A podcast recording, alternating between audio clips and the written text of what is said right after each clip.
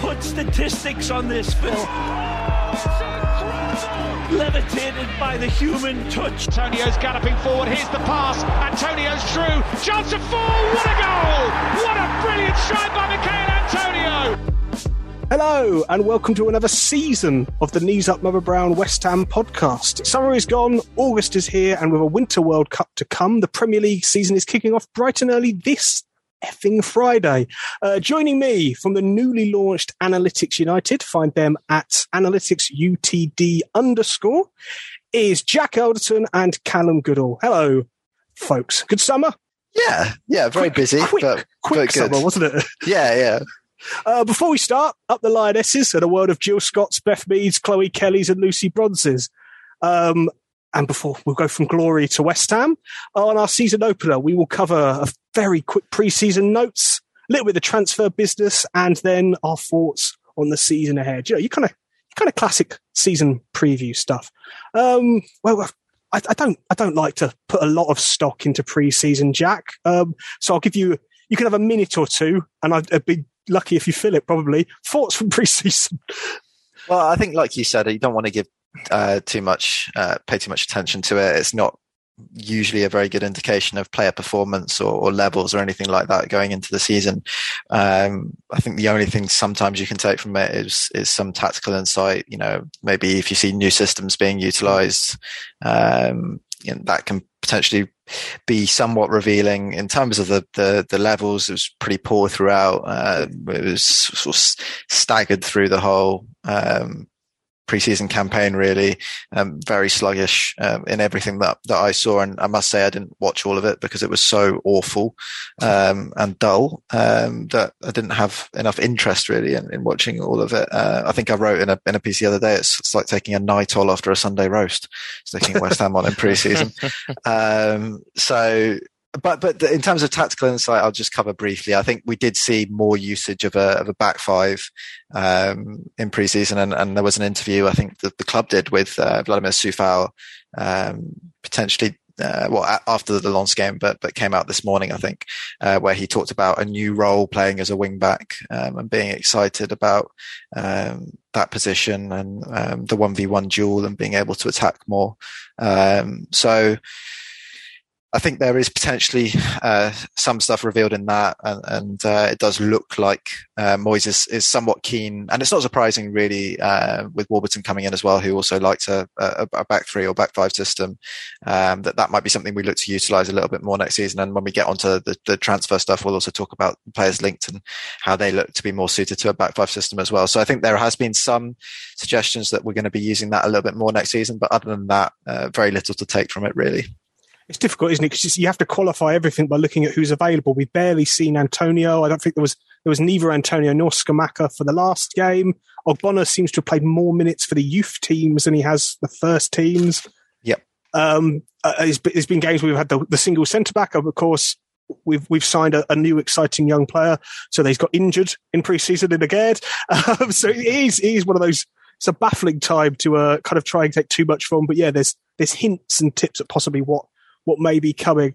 Um, into onto our kind of transfer business then so far. Cal, what have you what have you thought of the, the names we've brought in, and then I suppose the numerous names we've been linked to as well. Yeah, I think uh, overall it's been pretty positive. I think by and large, um, you can't escape the the fact that Scamacca is one of the most exciting strikers in world football based on the numbers he was putting up last season. Um, how he fits into the system is something that raises more questions, I think, um, and we'll discuss that later on. But the Mm. quality is is absolutely there. Uh, that that that can't be doubted. I think more generally, the sort of the the caliber of player that we're being linked with, I think, is is really promising. It's marks a step in the right direction, and I think uh, a step towards much smarter recruitment. Mm. Um, we're still in classic West Ham fashion, being linked with about a hundred different players in each position, but I think that's just par for the course, really. I think that's probably the same for any other club as well. It's just we don't follow their news as as, as regularly, you know. Mm. So it's, it's just the transfer rumor mill. That's how it works. It's a whole industry. Like you have to try and not pay too much credence to it all. Um, but yeah, I've been I've been really excited. I think I've spoke a lot about how excited I was about the arrival of Aguerd. Um, I think he's going to be great. It's really really frustrating that he got injured in pre-season. I think um, it kind of puts us on the back foot a bit going into literally game week one. Um, I'm not quite sure how long he's going to be out for. I think the last time I saw was a few months. I don't know if, if that's been confirmed. Um, but the fact our 30 million pound centre backs had to have surgery on his knee before he's even played a professional ankle, minute. Ankle. Yeah, ankle is that what it is? Sorry. Yeah. Um, is uh is yeah it's not it's not great but it does feel very west ham uh, it's like we've kind of moved away and, and progressed as a club in the past few seasons but we're sort of seeing these little glimpses of the old west ham sneaking through i think keeping with tradition it, it, bodes well for him because the, la- the last player i can remember us signing from france who got who was you know highly uh, hot, hot potential kind of people excited by um, he got he got injured in pre-season. He ended up eventually on loan at Real Madrid. I don't, I don't think he wants the kind of West Ham career that Julien Faubert had. But I mean, in the end, there was quite a good trajectory. So maybe, maybe there's, there's, there's a step we can skip there and he can have a good career instead. Um, uh, in terms of what we've got left to do, Cal, do you think we, how much do you think more do you think we need? We've still got, I, I guess it closes on the 1st or the 31st of August or the 1st of September even. So we've got about a month. Yeah. Um, I suppose there's a difference between how much we need and how much I want and how much fans seem to want on Twitter. there's quite a stark difference between all three. I think we probably need about three more players, uh, minimum, I would say. Uh, I think mm. central midfield, uh, slash kind of 10 is a, is an area that we definitely look like we want to recruit in. Um, mm. been linked to quite a few names. Onana, obviously, Zielinski recently. Um, and I think, yeah, I'd be targeting that area as well left wing back clearly seems to be a position um, that we're targeting also with this long um, saga with Kostic. Um, I don't actually personally think it will happen. Um, but as Jack's mentioned, the sort of looks as though Moyes is trying to move back, I suppose, given that he's tried to play it before, um, to this three centre back system with wing backs and try and get some creativity there, which I guess with the arrival of Scamacca kind of could make sense in in the sense that you just have Kostic bombarding the box with hmm. crosses mm. as well as Coufal, and then a six foot five striker uh, just nodding him in, and Soucek as well being freed up to get in more advanced positions. So I suppose you can see it coming together a bit. Um, I suppose with the injury of Aguerd as well, maybe we're going to be in the market for another centre back now because we look to be short, especially if Ogbon is not as close to full fitness as as we were led to believe um, earlier on in the window. Um, so I think those three would be priority targets for me. Um, the 10 and the 8 sort of interchange depending on the system we play. I don't mm. think we necessarily need two, but perhaps getting an advanced 8 who can also play in the 10 would, would make the most sense. And then I think if you could bring in another attacking player who would essentially be an alternative to Lingard, someone who can play across behind the striker, whether that's left wing in the hole or on the right wing as well, someone with that sort of versatility.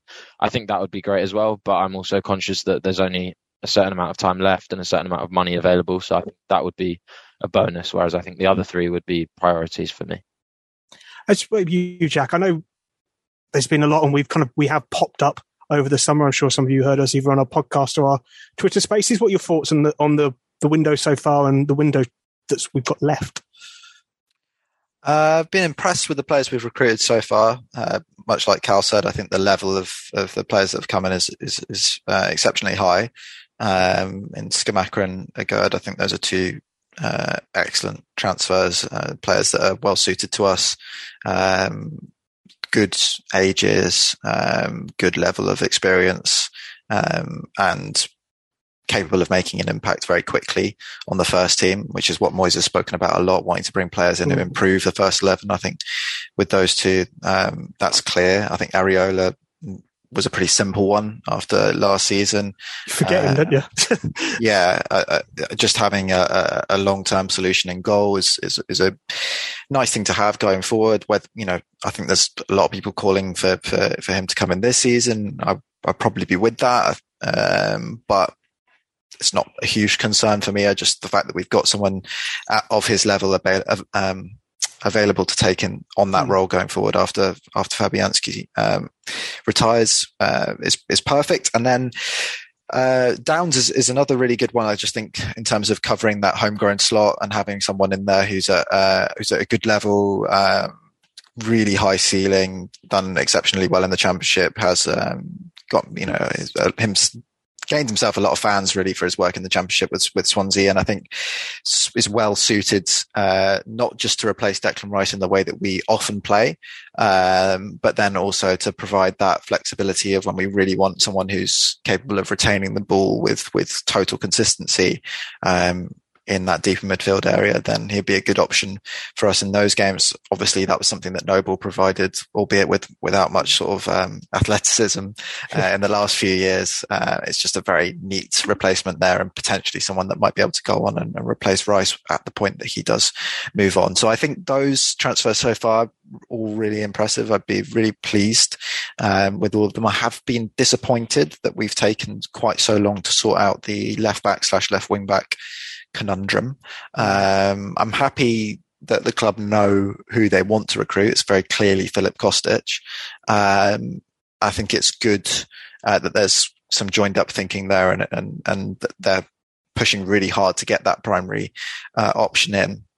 My concern maybe with it is that Kostic is, is, is very much a, a, a more attacking player um, and to me, although we definitely need that uh, flexibility of moving to a back five, this is something I spoke about um, towards the end of last season and, and I think before mm. as well is that I'm, I'm quite disappointed that we've landed ourselves in a situation where we had to kind of replace both Arthur Masuaku and Aaron Cresswell at the same time. Yeah. I would have really liked us to make one of those moves last season to have put ourselves in a position where we had the left wing back last season. So now we could be recruiting a left back to play alongside Cresswell and take over uh, in the following season. It's almost really as if you kind of want to buy two left backs in this window, but then you'd be overstaffed. So we're going to be short in one sense. We're either going to have someone uh, like Kostic and then be a little bit short left back or have a left back, um, you know, a more um, typical left back, more defensive left back, and then be a little bit short, well, very short in the in the left wing back position mm. in terms of being able to play back five. So a little bit disappointed with that. Um, but aside from that, pleased. And uh, like Cal said, I agree in terms of the players we still have to recruit. I'd like a, a 10. Um, I've, I've wanted a 10 for ages. And I know people think we've got loads of 10s, but I think they're quite similar. And I, I, think we've really missed that Jesse Lingard profile. And Vlasic obviously hasn't uh, done the job or been trusted to, to, to get the minutes to do the job, whichever way you look at it. It's just not worked so far. Uh, so I think that's a profile we really need. And then, yeah, I do think we need another body in that midfield area. And, uh, Onana, I mean, the, by the looks of it, looking at recruiting someone very similar to Souček. So, um, so yeah, no, I think there's still loads of time left. I'm still very positive about the window. Um, and like Cal, I think three more players, um, would be enough really. Does it, does it look to you like we've there's been a shift in thinking from the time Lingard, Lingard, Lingard. Something obviously we didn't get Lingard, and it's it feels like suddenly a five at the back system seems really at the forefront of the thinking. Do you think those two things are linked at all, or do you think that's just that weirdly that West Ham seem to do their business one at a time in a very specific order? Uh, they, I suppose they could be linked, but uh, we'll, we'll, we'll never really know no. whether whether whether you know that's the decision process that's happened uh, behind the scenes there. I do think we it's pretty clear that we've tried or Moyes has tried to embed this five two three system or, or three four three system um, over the course of the last season and and and to try and recapture some of the uh, success we had with that when he uh, first came back and, and um, at that point actually Masuaku was really very good for us in, in the left wing back position. He was one of the standout performers in the in the first period of, of that season before he had knee surgery. Um, due to I think he was just playing with pain, right? And then he had knee yeah. surgery to to to resolve that. He had some sort of floating bone in his knee, um, and since then it just hasn't looked even remotely close to being the same player. Um, so I, it's been pretty clear to me that he's wanted to to go back to that system, and I think it was pretty obvious. I mean, I wrote at the end of the last season one of the big things I, uh, I was commenting on on Twitter is we have to review the back five thing uh, over the summer and address it through recruitment because it just do not have the players to be able to execute yeah. it successfully. Um, so I'm not surprised that we're recruiting to to improve that system. Uh, where I would potentially go with what you're saying is I'm not necessarily sure it would have been a primary system um, and it seems that since the Lingard transfer hasn't come off, that the faith in that 4-2-3-1 as the primary option may have diminished somewhat, and we've looked maybe more towards the the back five system as being the primary system for for the coming season. Okay, I'll, i think we'll return to that when we look more at what we think will happen during the season. But we'll go on to um, or players. We've gone to Scamacca. What do you think Scamacca's going to bring then, Cal? In, in, individually, what's his what's his game like? What, what have you noticed from his numbers that you're expecting to see? Maybe comparatively to what we've had as well. He's going to bring fun, that's for sure. I, I, I, mean, I mean, someone asked someone asked me on the forum a while back, what, what, what did Jack, Jack, and Cal think of Scamacca? Well, well, Cal pretty much said he's going to bring vibes, and I'm all for yeah. that. So, pretty much. Um, yeah, no, he's. I think the main takeaway from from the video I've watched, and also from sort of the data when you plot shot maps and stuff, is that the guy just shoots from anywhere. Like his, shot map is crazy, um, and it kind of is fine because quite often he at least hits the target. Like just under fifty percent of his shots hit the target, which, mm. considering I would, I've not looked at his average shot distance, but I would expect that it's outside of the box. Um, so it's kind of like I can half of me is like I can see Moyes getting really frustrated if he just keeps spanking them from 30 yards. But then also if a certain percentage of them are going in, I think his conversion rate is 21%, which is higher than Mbappe's. I mean, it's obviously an arbitrary comparison, but his conversion rate is better than Mbappe's and only 0.3% worse than Benzema's. So we've got a, we've got a clinical finisher on our hands. That is for sure. Um, like the the numbers don't lie in that respect, and I think one thing you have to always be wary of when you sign um, an informed striker. Uh, um, this is something we talked about before, but um, clubs can tend to try and cash in on what, what is deemed to be a purple patch. Mm-hmm. Uh, Idea was the one last summer, um, and that's not really worked out for him over there. I think he's had a few patches of form, but Scamacca's moved to Salernitana. He's been cut. Oh, has he? From oh, the Villarreal there you go. So it really didn't work. Um, but Scamacca has outperformed his expected goal return two seasons in a row now. So he's more of a sort of actual outlier in terms of the sense that he just is a very, very good finisher rather than just hitting a good run or something like that. Mm. Um, and his his overperformance has also improved year on year. So he, he, overperformed it marginally at Genoa, I believe it was, and then at um, Sassuolo he outperformed it. I think he scored five more goals than he was expected to last season. Um, which when you think about where he's smacking it in from is, is, is even more impressive. Um, obviously, the other the other obvious thing is the fact that he is six foot five. I think he ranks in the 95th percentile for aerials one, um, which is impressive. But when you're six foot five, if, if you weren't in the top 10% of uh, aerially dominant attackers, I think there'd be something that, uh, to be worried about there. So you can see his utility in that respect. I mean, Moyes with a six foot five striker and the likes of Bowen and Cresswell and Fornals on, mm. on set pieces is is pretty uh, terrifying, especially when you consider we've also brought in Aguerd when he's fit, who who was one of the most dominant aerial centre backs in, uh, in, Europe last season, uh, and then Soucek, who seems to have hit a bit of form again. Uh, obviously, we don't put too much on pre-season, mm. but it does he's seem like fresh, hasn't he? Be looking better, yeah. And um, he'll he'll be one who won't be playing in the Winter World Cup as well, so probably exactly won't that. have the miles in his legs. Yeah, him and uh, Coufal, which I think is he's going to be another one. He's really important um, this season, I think uh, especially if we play that wing back system. Mm. I mean, he's got a great attacking output, and I can see us getting getting the best out of that this season now that he's back to full fitness. Um, so yeah, I think Scamacca, he's a really exciting one. He's also just bizarrely, I think Jack's more suited to talking about the tactical fit, but another thing I've noticed is that for someone who's six foot five, he really doesn't have a problem with coming in deep and picking up the ball. Sometimes at the halfway line, I think. It, say it. When I, say the words. There's a sentence no, you're going to say. Say it. the words. I'm not saying it. You have to say it for Scamacca. You have to say the words. You just have to. For a big man. Oh, yeah, for a big man. For a big man, yes, very true. Um, but yeah, I, I noticed that. So I guess the presumption, uh, people presume with with tall strikers, especially freakishly tall strikers like that, that they'll kind of just linger around the box uh, and and get on the end of things. But only five percent of his touches actually came in the sort of center of the penalty box last season. Mm compared to something like 25%, which were in the two zones outside the penalty box, but in the central channel. Yeah. So that's, that was something that I was really surprised by when I first saw the data and then I watched it. And I think Jack's, um, we've got a piece coming out on Analytics United soon that, that, describes this in much more detail, but sort of his tendency to come in and then play in on running attackers, uh, in behind. So I can see how he could potentially bring the best out of Bowen. And then also if we play this three four three, and if we ever get a front line of Bowen, Antonio, and Scamacca, which I just think would be amazingly fun to watch, you, you could I can quite quite um, realistically see Antonio and Bowen just getting in behind, and Scamacca and and Fornals, for example, pinging balls in. and it could be fun. I don't know if it'd be effective, but it certainly would be fun. I mean, I'm, I'm never going to turn down fun. It's been interesting uh, looking at Scamacca. And obviously, I've, I've kind of only really seen videos and stuff, and you're talking to people, and it's it's interesting describing him as a player who needs runners beyond him, and everyone's saying, well, every single solo striker needs runners. There's no no striker who's looking at thinking, I don't want a runner beyond me. Actually, I'd rather you all 30 yards back and let me do it alone. But he, he's different in the way he plays to Antonio, isn't he? Antonio feels to me more like he's a hold up, bring it in, and getting people around him. Scamacca looks like he's very he's very happy to do flicks and tricks and kind of move on and touch and go. Jack. Yeah, precisely. I think also it's important to say with Antonio that he's quite happy um, dragging the team up the pitch himself. So mm. making those runs into the channels and, and and receiving those, you know, almost lost cause type, you know, balls forward just into those spaces in behind the centre backs and, and trying to drag the team forward that way.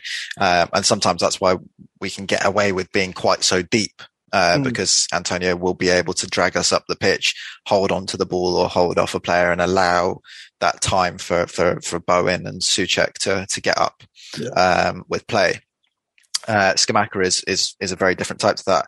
Um, someone who, like Cal said, really, I mean, he does drop. It's not that he likes to drop deep. That is his mo. Really, he prefers yeah. to to to have that one or two yard gap between him and the centre backs. He doesn't want to be, you know, Antonio is always wanting to get his body in and be close uh, uh and use his physicality, whereas Scamacca wants to take those one or two steps away from the centre back, um, receive the ball a little bit deeper. He likes, you know, for, even though he's huge and, and, good in the air, he prefers to bring it down on his chest. Mm-hmm. Um, and then pull one of the centre backs out towards him. And then when those runners go beyond, that's when he really likes to either play a pass. Um, prefers generally from what I've seen to play it, um, to his left, uh, which would be to our right side as it's coming forward. Um, either a pass backwards or he does also really like just those sort of chest and then back heel the ball, mm. uh, directly into the space that's you know, hopefully theoretically opened yeah. up behind him with one of the centre backs coming out to, to press him. Uh, he had a really, really good relationship with Domenico Berardi, who I'm sure people will be aware of from, from the Euros.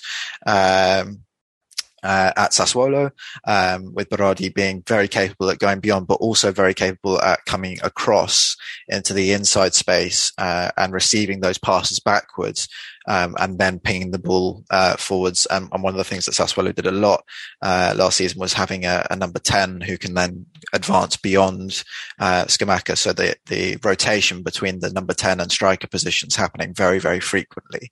Um, and the sort of oscillation of who the threat in terms of making those runs in behind uh, is causing op- uh, issues for opposition defenses in terms of who do we track? Mm. Um, do we drop off? Do we go with? Um, and those questions have, uh, you know, the, the, the, the more the opposition defense is questioning that, the more success someone like Scamacca is going to have. The other thing to say is he's not slow.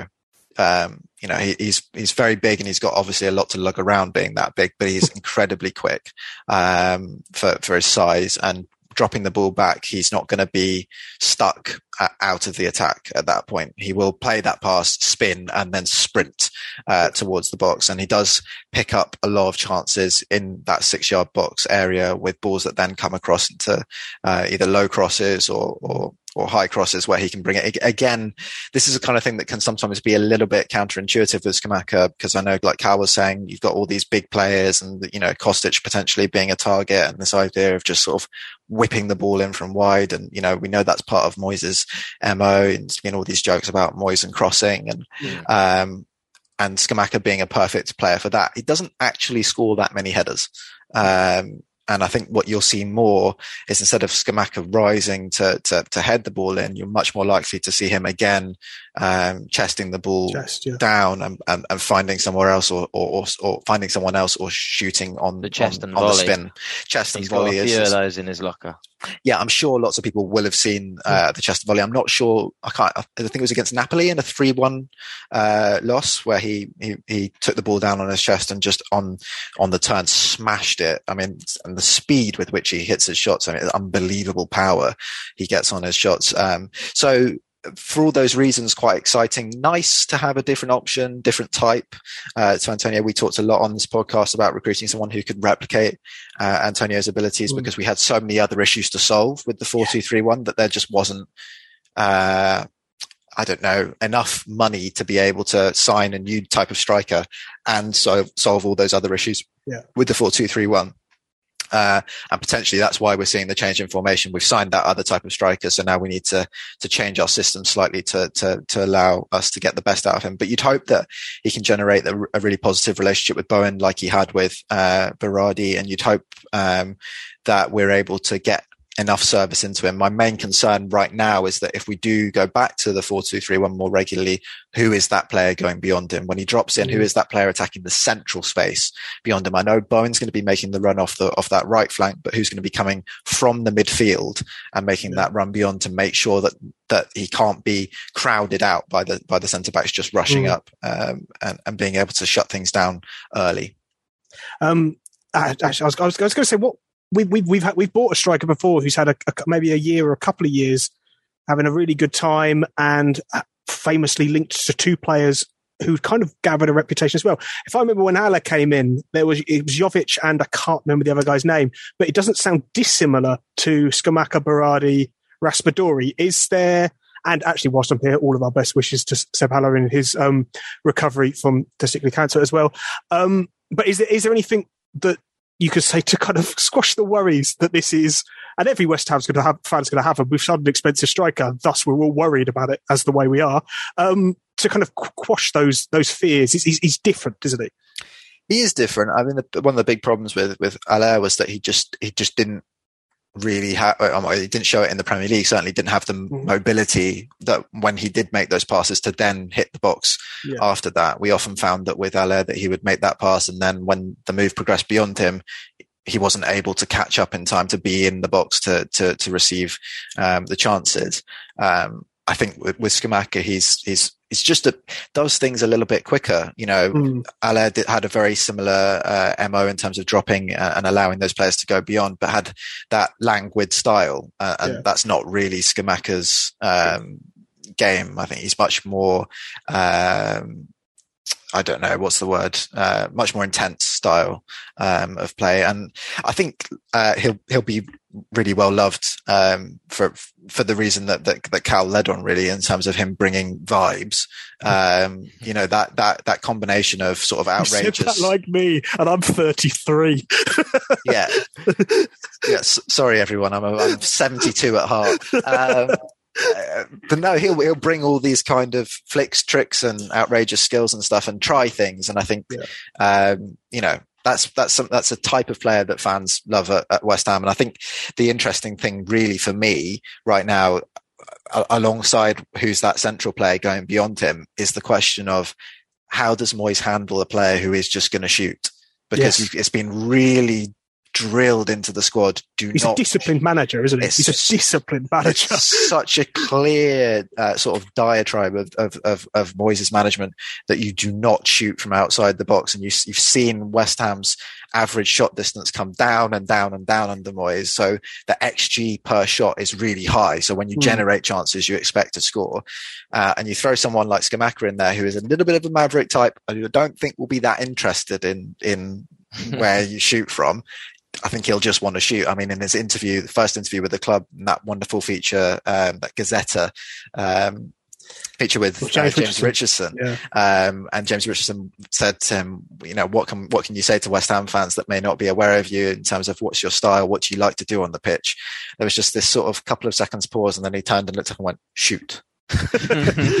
Uh, and James sort of tried to get him to expand on that, and he just went shooting. and that was it. He didn't want to say anything more. So I think it just maybe that will be a little bit interesting how Scamacca will handle probably being criticised because I expect he will be for taking those shots from distance, and how Moyes Moyes will deal with probably having someone that's not going to be that interested in adjusting that that side of their game. It's going to be a fascinating story of the season, I suppose. I'm sure we will see some spinning round, turning to the bench in anger as Scamacca smashes one 30 yards wide and David Moyes is already desperate to sub him off within five minutes. um, moving on then, I'm going to say Pietra Zielinski, um, and because I have no idea. Um, what, what, what do we see in him, Cal? What, what, what's, what's coming up in the numbers that you think is dragging David Moyes, Rob Newman and the rest to chase Napoli's Polish midfielder? Um, I think so. If if you've listened to the pod last season, uh, particularly at the end, we we highlighted quite frequently uh, the weaknesses uh, in the system when Soucek plays in the right-sided eight role, uh, notably his lack of progressive ability, basically, and Mm. you can shorten that down to his inability to pass forward, pretty much. Uh, it sounds really harsh, but compared to other number eights, Yeah. that's not what he offers. His strength is his positioning, his ability to read the game, break up play, which is great and is very useful against certain opposition. But when you're going up against a Norwich or a Burnley last season, uh, who we failed to beat on both accounts because they sit off and ex- and want you to play through them. Soucek is not the guy that can do that. He's Mhm. he's much better against better opposition, really, where he you need someone who can who can break play up. So I think Zielinski is in in some ways could fill that, but my concern is that he's played more as a 10 than an 8. So he has that passing ability. I mean, his numbers in terms of progressive passing and passing in general are, are way, way better than, than Soucek's. I think his pass completion's about 10% better. Um, but then when it comes to progressive passing and passing to the final third, I think it's about nearly 20% improvement, um, as well as more frequent as well. Um, so What, in that what, sorry, respect, what, what, what about in that 10 role? If we've got that gap there, Yeah. is he a player capable of doing that?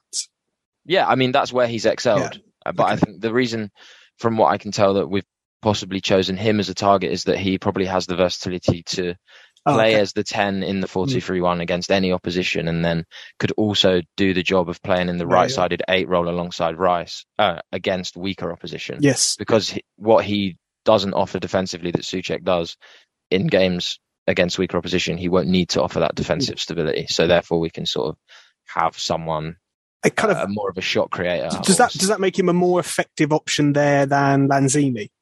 I think so, just because his uh, Lanzini's obviously exceptional in terms of his pass completion and security and possession, but I think Zielinski, from what I've seen, I think, and that kind of comes with playing in that ten role at, a- at a side like Napoli, is that he seems to have more of an incisive eye for like the killer ball, if that makes Mhm. sense. Like Lanzini's really accurate, and his his uh, decisions on who to pass to and stuff are always good, but they're always kind of safe. Whereas Yeah. from the footage I have seen, admittedly it's quite limited, but from the footage I have seen of Zielinski, he's more of a sort of through ball, key pass, second assist kind of guy, whereas Mm. Lanzini's more of a, I don't know, fourth or third assist type guy that's more involved in the build up early on rather than trying to play Yeah. the killer ball, whether that's the killer ball through to the striker who then finishes or the killer ball through to Coufal on the overlap who then Mm. cuts it across into the box who then scores. So I think from what I've seen, that's that's why I think we'd be targeting him. I don't, I don't know what Jack thinks in terms of his tactical fit. I, well, I think you're kind of uh, hitting the nail on the head in terms of the Lanzini comparison because I think it's it's a it's a it's an sort of quite like for like, but an upgrade. You know, um, I think the idea really is Lanzini's done a lot of his best work recently deeper in the side. I think you Mm. know we've seen most of his best stuff happening when he's dropping into the build up phase, um, and he's the player who can who can break a press or can be comfortable under pressure, um, and and find those passes through the lines. But when it comes to adding threat around the box um, and in the box, actually. Um, I don't really think we've seen that much, especially in the second half of last season from Lanzini. It was really, really little uh, box threat. I mean, I, I think he took something like I, I can't remember what the numbers were. I did a I did a post on this right at the end of last season. It was something ridiculously low, like four shots um, across the whole of the the second half of last season. So having someone in that position who can offer the same kind of uh, not necessarily to the same degree as Lanzini, but the same kind of um, confidence in ball retention, but maybe add a little bit more around the box and potentially get into the box and score a couple of goals. Um, then I think he's just an, maybe an upgrade on on that slot, um, and it's it's needed, isn't it? Really, I think we we we we need to. That's the, but that's kind of the problem heading into this window. That's one of the concerns heading into this window. And that's where where I sort of started a little bit earlier talking about having too much to do. Is there's just just a few too many positions where you feel like you could go just up a one step and and we need to to be able to maintain mm. that top eight position but you can't really do that across the board in one window. There's just too many positions where we've needed to do that. Yeah it's interesting. I, and also i can't really it strikes me as a player who would have a specific role if he were going to the 4231 or the 433 but he doesn't sound like he has the role if we're changing to the 3435 at the back type system I can't see him being used alongside Rice in a in a back five system. I think really in, in that system, particularly. I mean, we'll get onto it in in uh, in a bit, but because of the how stretched the midfield becomes because of the way that we we play that Mm. system. Um, I just you, you need the legs of, Yeah. of of Soucek in there just to be able to have a chance um, of of of keeping that midfield. I I was going to say keeping that midfield tight, but, but it's not. So ke- vaguely keeping an idea that the midfield might be somewhat compact. Making He's- sure it's not an empty plastic bag with a hole at the bottom. well, I, to be honest, when, when we get on to talking about this, I might be saying that, but I think y- you, you need Soucek in there to have any hope of it not being like Nuno's midfield at Spurs, yeah. uh, which is just like that, you know, yeah, just this huge gap in the middle of the pitch. Yeah. I think if you put Zielinski in there, you just wouldn't have the same kind of running, and and and those players, because of the way that we play that five two three or three four three, just need to have ridiculous legs, and I don't think that's necessarily his his primary strength. No, it's not exactly. It doesn't. He doesn't strike me as a player who you would then play off the left, which is, I guess, the the space in a three-four-three that you might say he could fit into because he wouldn't have to do as much of the running. But he doesn't seem like a Fornals type who's quite happy to go in and out and do all that fucking work that the, he does. No, but what he maybe does seem like is a system that mm, uh, Warburton used a lot at QPR is, uh, is maybe the three five two player, Okay. uh, player who could play in that ten slot behind maybe Antonio and Scamacca in a three five two. Obviously, then the big question is what happens to Jarrod Bowen. Yeah. But if we want to use that system, and maybe it's a, I mean, I think maybe in a way because of because of the because of how we've operated over the last two seasons, and it's very much been three four three, four two three one. Those are the two ways we play. Um, we're we're a little bit um, shy of kind of exploring all of these different options, but maybe that's more what we're seeing from a recruitment uh, point of view. Because I think, uh, you know, even even when we did the last space, we were sort of talking about how do these players fit together, but maybe that, that is part of what we're doing is trying to diversify the options so that we can play several different systems I- rather I- I than being so wedded the- to one or two. The thing we're doing that we're not used to doing is actually we might have reached a level where we're good enough to have players who are very good who don't always play, which we're not used to. We're not used to having a team. We're basically used to having kind of a, a close to 10 players you know are going to play most games Yeah. because they're the good players. Uh, left backs then, and we've kind of t- touched on it there. Um, God, you've, how, how big's your shortlist on left backs now, Cal? Because you've been given four or five years to make it. Some of them are probably dead by now, are they? Yeah. I think we've got it. I think we've got it down to ten. Jack, is that right? We've got a piece coming out soon like that. covering ten or so left backs. Um, yeah, I mean, just to say, I mean, I guess the obvious other bit we didn't touch on is whether Kostic could play left back, and I just want to say that I would not want to see that at all. Uh, so just want to clear that one up. Kostic in a back four is, is nightmare worthy. Um, I just don't see. Although I was surprised that he ranked in the 86th percentile for defensive duel success, but I think it's probably because he participated in about 0.5 duels per 90. So. Would you rather he was there than Masuaku? Oh, to be fair, that's a very tricky question. I, after what we saw of Masuaku in the back four on the on the few occasions that we did, I think Kostic probably comes up trumps. To be honest, which seems harsh on har- harsh on Arthur after he's left, but um, yeah, Yeah, we're close. We are. It looks like we are very close to a goodbye to, to our King Arthur off to Besiktas, as we discussed in the, the pre-pod meeting. Pretty much the the most football manager obvious summer transfer kind of almost you you predict it, figured well it'll never happen because it's it just seems like a silly vibes transfer. But sometimes life blesses us with that. Uh, do we do we do we need a proper proper left back? Don't we? We still we need that regardless of even what we do with the system change. We we surely need a proper proper left back. I think so. Yeah. I mean, I suppose if we commit to this three-four-three system, then it's marginally less urgent than if Mm. than if we carry on with the four-two-three-one system. Um, but that's only because you you obviously have the the wing back system. Then if you bring in Kostic, then you're going to stick and play that as often as you can because you've Mm. spent whatever amount of money. And I think some some of the wages I saw reported for Kostic are above hundreds of thousands. So I, you obviously play that system when you spend that amount of money. Mm. So it makes it less urgent. But I think if we're going to talk about having the flexibility to play multiple shapes, and also if we're going to move towards a sort of more forward planning sort of sustainability model of recruitment, then I think you should be looking to bring in that left back now, like Jack said, to bed him in. We would have liked to have seen him come in last summer, so we didn't have this problem now. We've kind of landed ourselves in a, which is always an awkward position where you have to recruit more than five or so players because not only is it sort of you're still struggling to work out your best starting eleven, but you're also disrupting a dressing room that's been really tightly knit for for ages and trying to bed in a bunch of new personalities and that sort of overhaul can can really have um, detrimental effects on the squad. I don't. I, I, hope it won't because I think one thing that Moyes and Nolan and Nevin and everyone have proven is that they're really good at managing the dressing room and and creating that dynamic. So I think that'll be fine. But yeah, I think I would still be in the market for a left back. Um, I mean, if I was in charge, I probably just wouldn't bother with the, the wing back system. I'd just stick to the four two three one, um, just because I think if we really invested in improving it, then I don't. Then I think we could have quite easily fixed the problems that were in the four two three one. I think the system's done us really well. I get that we it's good to have a plan B, but the signs suggest that this is going to become our plan A, and I don't think ditching the four two three one entirely is plan A is is the, is the route that I'd go down, given that it got us to the semi final of the Europa League, and if we therefore improved it, you'd you'd like to think that if you fix the issues, it would only serve us even better. But I also get that there was a level of stagnation, so I can see why you'd take the other road.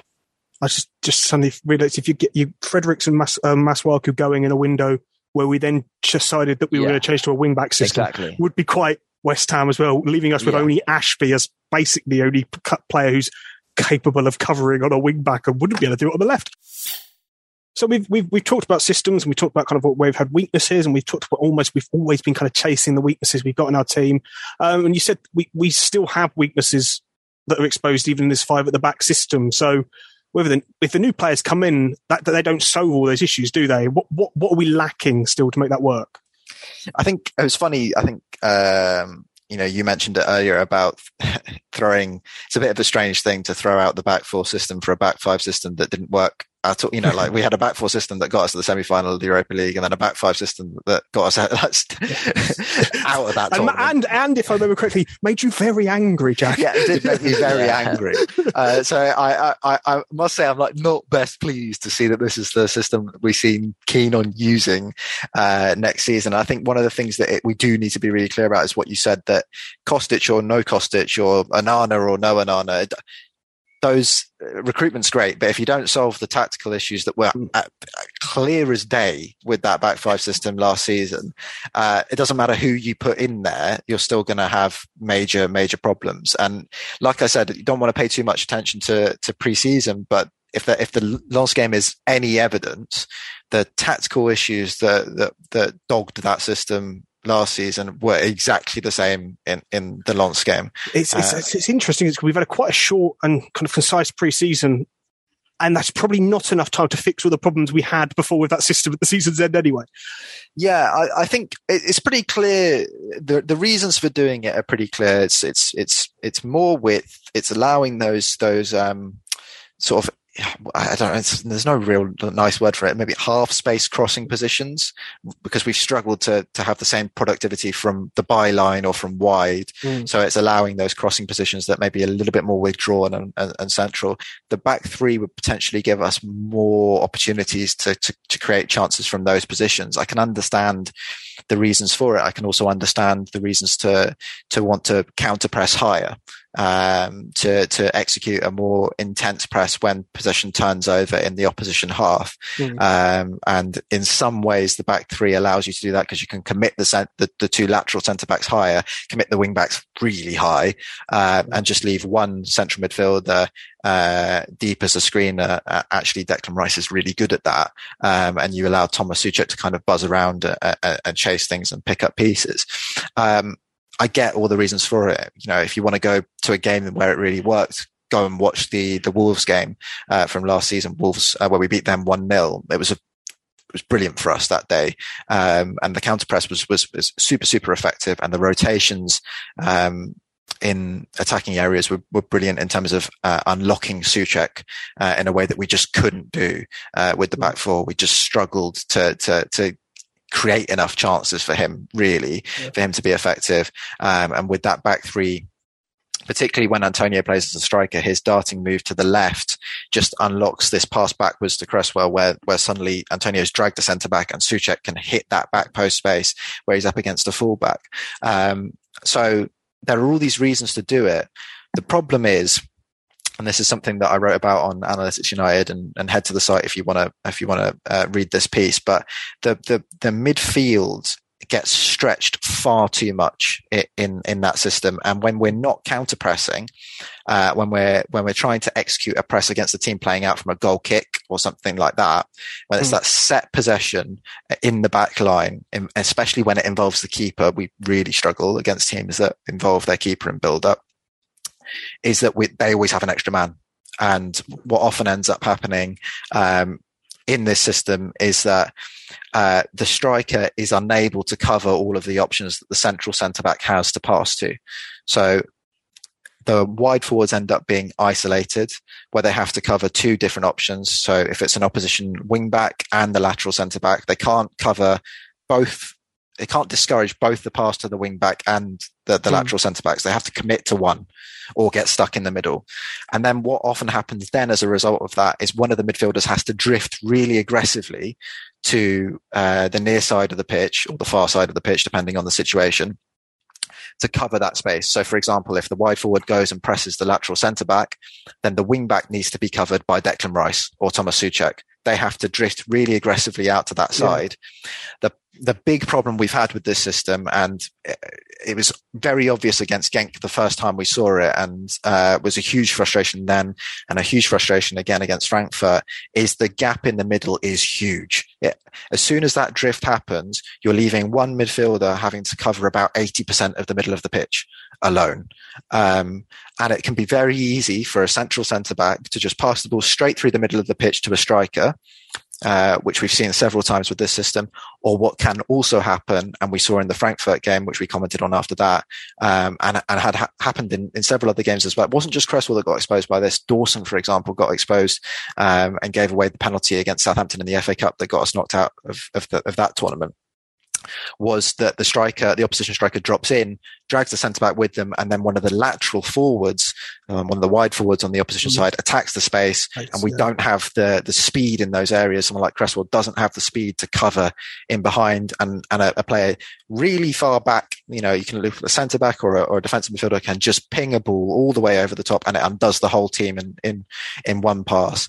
And that has to be resolved, regardless of, of, of who you put in, in the system. We have mm. to find a better way of stopping those situations because with the, with that system, we have been exposed far too many times with straight balls that either go all the way over the top into a runner that ends up just one on one with the keeper or all the way through into the striker flat to feet who can then bounce the ball backwards and they've beaten, they've taken the first three players out of the game. Your front three and the three, four, three are gone. Right, to end, we'll do a, we don't usually do Premier League wide, but we'll do a little bit of a Premier League wide. Um, who you think will be the surprise package of the season and in the reverse, the, uh, the big flop of the season. Um, I've had this question in my mind to ask both of you for about half an hour and I don't have an answer yet. So if anyone has an answer, feel free to give me time to think. Go on, Cal.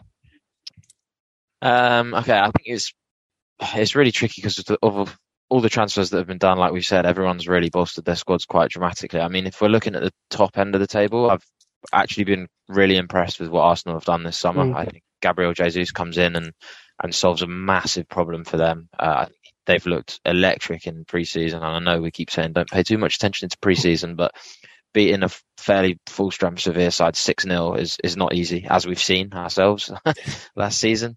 Um, I think Saka and the link up with Jesus has looked mad. Uh, I think they're, yeah, they just look set to, to go on. I think the arrival of Saliba, if he gets some game time, could be really good as another progressive centre back added to a department that already features Ben White and Gabriel and Tomiyasu who can play there if they decide to play three centre backs. And they brought in Zinchenko, who I think is seriously good player. Probably wasn't right for us. I think I spoke quite quite vocally about that. I don't think when we were looking at bringing him as a left back, I don't think that was the right idea. But I think for Arsenal, who tend to play inverted fullbacks who come in and basically become an auxiliary central midfielder, I think his distribution in that area of the pitch w- will be amazing. And I think just the depth as well to have the likes of Martinelli and Smith Rowe, who you can also bring in.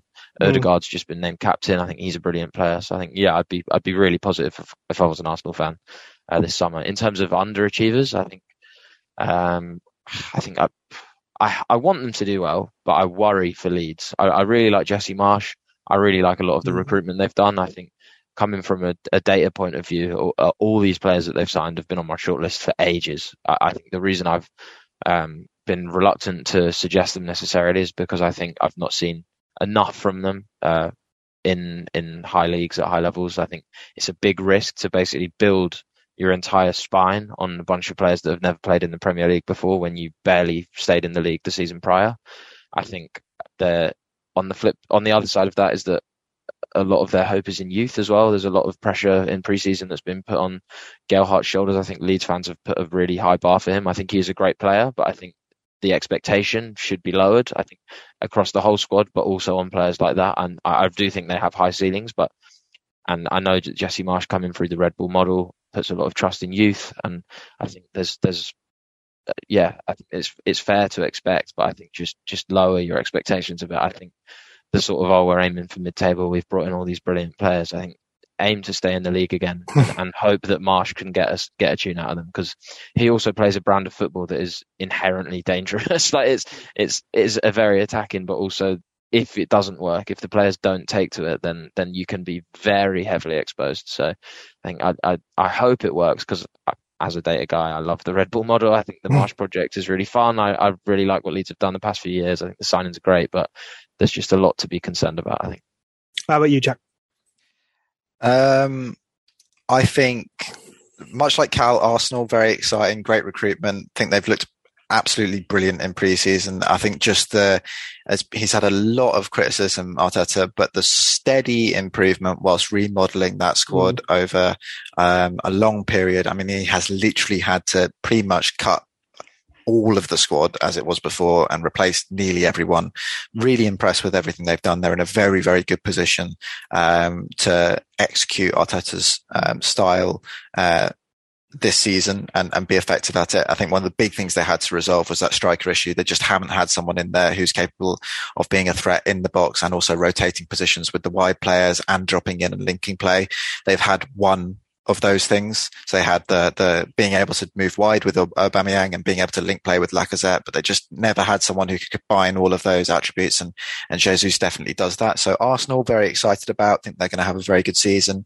I would be very disappointed if they didn't. They're they're they're set now. This should be their season yeah. to really challenge. Um, I also think I think people have forgotten a little bit about Leicester, and if they um, keep hold of Fofana, I know there's some questions over that at the moment, but um, if they do manage to keep hold of Fofana and, and Tielemans with players coming back to fitness that they missed last season, you know, if Fofana was out for long stretches, uh, James Justin, really promising player before his injury, uh, should be back. I think Leicester could be very well positioned to have a have a good season and uh, and challenge for that top top seven um, area. Uh, and then underachievers, there, there's actually quite a lot. I think Leeds, much like Carl said, I do really worry about Leeds' fullbacks. Um, I think they're, they're going to be. Junior Firpo is a worse left back than Arthur Walker.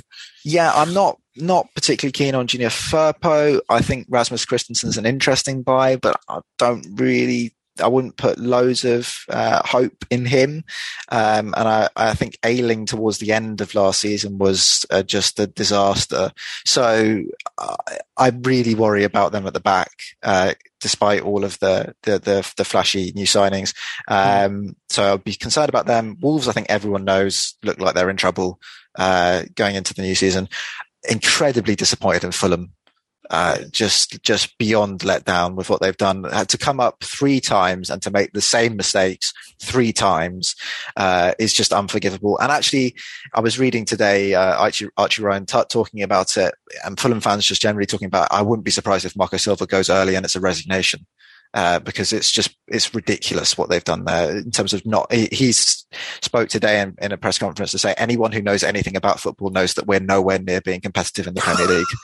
Those are the words of a manager that has no interest in what his director of football is doing or what his owner is doing. So, uh, desperately let down by Fulham. Uh, Bournemouth look shocking in terms of the, the squad depth going into the new season.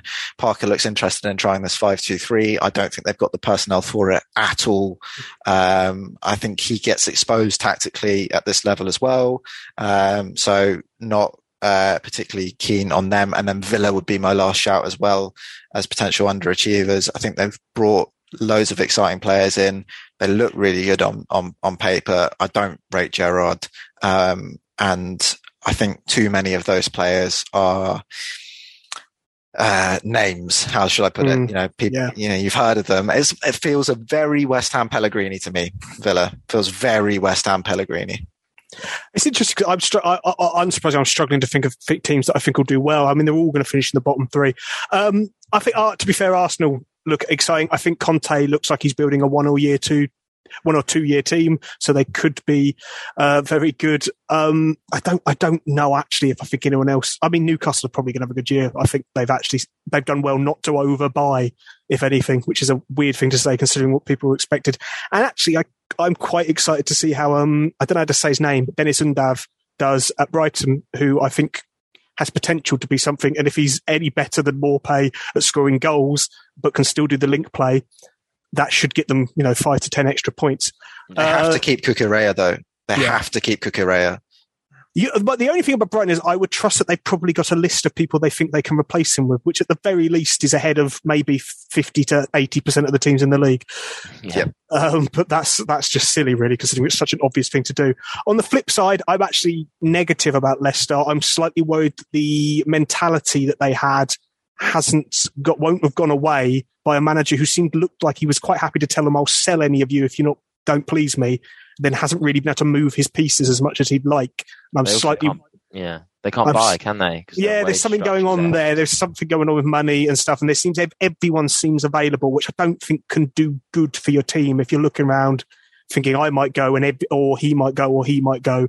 And I, I, I wouldn't be surprised if Rodgers might have hit a bit of a patch where he's going to maybe he's peaked with them, and there's something going on there. I think part of me thinks it could go horribly wrong or go very Mm. well. You could end Yeah. up with the whole team playing for transfers and then they just play out their skins. Um, because Or the whole team thinking, we're young, we'll all get bored, I'll be fine. And if they all Yep. think I'll be fine. Um, yeah, I, I, I- I, I don't really think, I mean, Everton seem like an obvious one to me, but that, I, I don't, they look like they're going to, for aiming for 17th with their buys. And I, I don't think Frank Lampard's much better than 17th as a manager anyway. I think he's the worst manager in the league, but that might be some unconscious and very conscious bias in a, in, in that. I'm not sure. Yeah, otherwise, yeah, I, I- I kind of agree with all the things you said, Brie. I'm, I'm interested to watch Forest, but I'm never really a massive fan of buying every player you want to buy and just continuously buying every player over and over again. Um, They had Yeah. to do that though, didn't they? That was the they thing had with to. I have They to. It's just to do it's a slight worry. I think Lingard, to be fair, Lingard behind Brennan Johnson, and I really like Tayru. I, Owen Mia.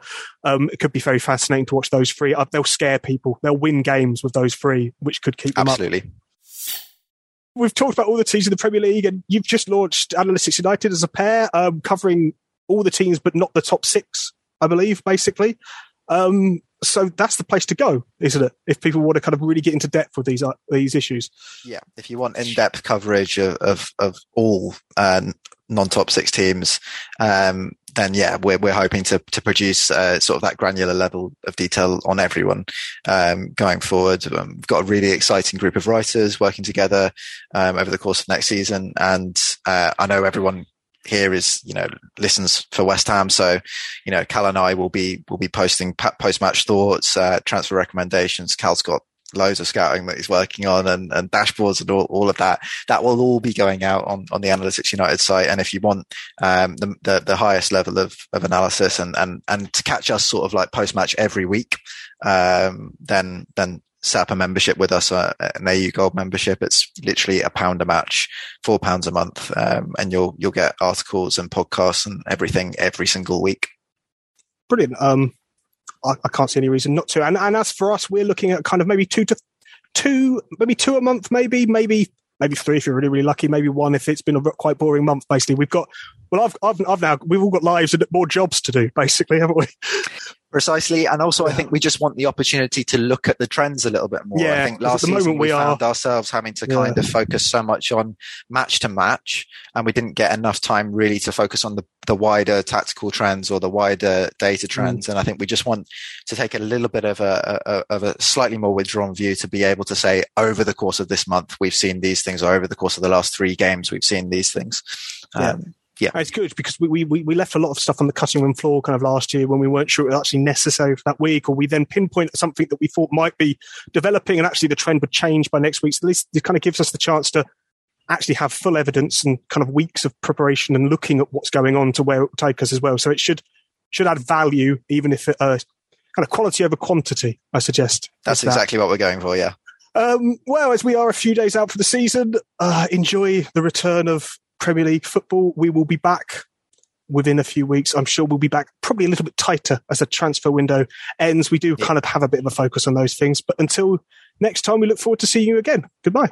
Right, so we're here in the offices of a Late Late Show with the host of a Late Late Show, James Corden, Hi. big West Ham fan. Yes. and big knees up Mother Brown man. Yeah. Yeah, I'm regularly on the general discussion page. There's always someone who's got some information, so I love it. Yeah, Yeah. it's great. Yes, it's Kind of. excitement surrounded by imminent disappointment. that's what it. That's what it mostly is. Get on the forum at kumb.com. Come on, you irons.